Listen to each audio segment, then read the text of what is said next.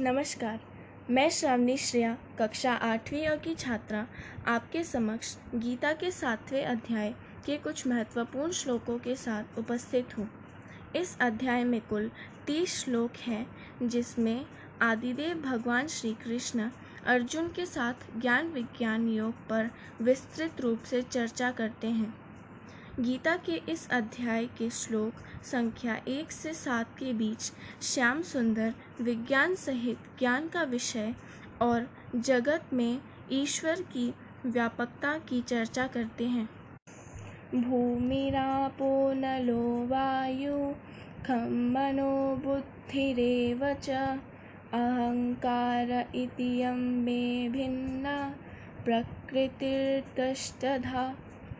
भगवान श्री कृष्ण परम ज्ञान का अनुभव अर्जुन के साथ साझा करते हुए कहते हैं कि जो मनुष्य इसके मूल तत्व को समझ लेता है, उसके लिए फिर संसार में कुछ और जानने के लिए शेष नहीं रहता है।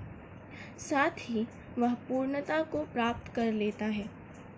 वे अपरा प्रकृति अर्थात माया को समझाते हुए कहते हैं कि पृथ्वी जल, अग्नि, वायु, आकाश, मन, बुद्धि और अहंकार आठ प्रकारों से इसका निर्माण हुआ है और जो इसके अतिरिक्त परा प्रकृति अर्थात आत्मा को जान लेता है, वह सही रूप में संसार का भोग कर सकता है। इस अध्याय के आठवें से लेकर बारहवें श्लोक में प्रकृति में भगवान की व्यापकता और प्रसार की चर्चा की गई है। विश्वमूर्ति भगवान कहते हैं कि मैं ही जल में रस हूँ, चंद्रमा और सूर्य में प्रकाश हूँ और संपूर्ण वेदों में ओमकार हूँ। आकाश में शब्द और पुरुषों में पुरुषत्व हूँ।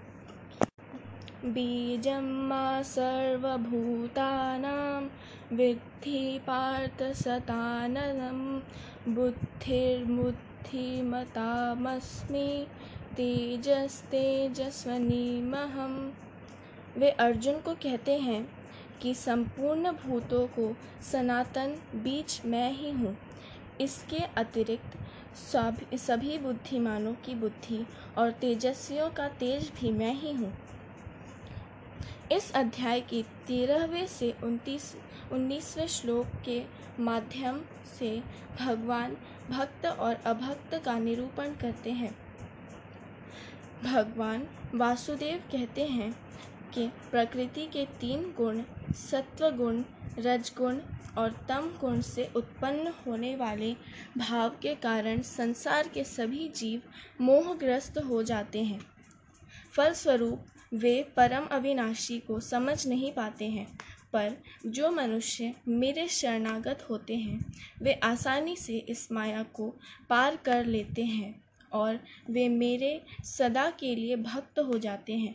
बहुना जन्म नामन ते ज्ञानवान मा प्रपद्यते, वासुदेव सर्वमिति, स महात्मा सुरदुर्लभ।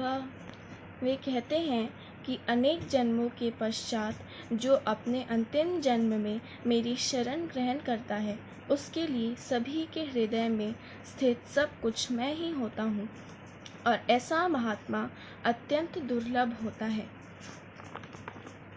इस अध्याय के श्लोक संख्या 20 से 23 के बीच देवताओं को पूजने वालों का निरूपण किया गया है।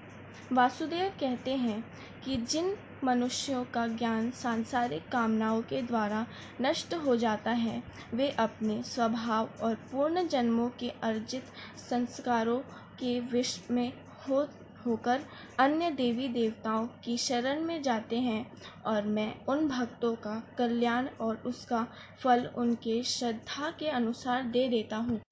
इस अध्याय के चौबीसवें से लेकर तीसवें श्लोक में भगवान श्री कृष्ण अल्पज्ञानी और पूर्ण ज्ञानी मनुष्य के लक्षण की चर्चा करते हैं। वे कहते हैं कि बुद्धिहीन मनुष्य मेरे अविनाशी स्वरूप के प्रभाव को समझ नहीं पाता है, क्योंकि माया उस पर हावी रहती है। वे कहते हैं कि मैं भूतकाल में, वर्तमान में और भविष्य में जन्म मृत्यु के को प्राप्त होने वाले सभी प्राणियों को जानता हूँ, पर मुझे कोई नहीं जानता है।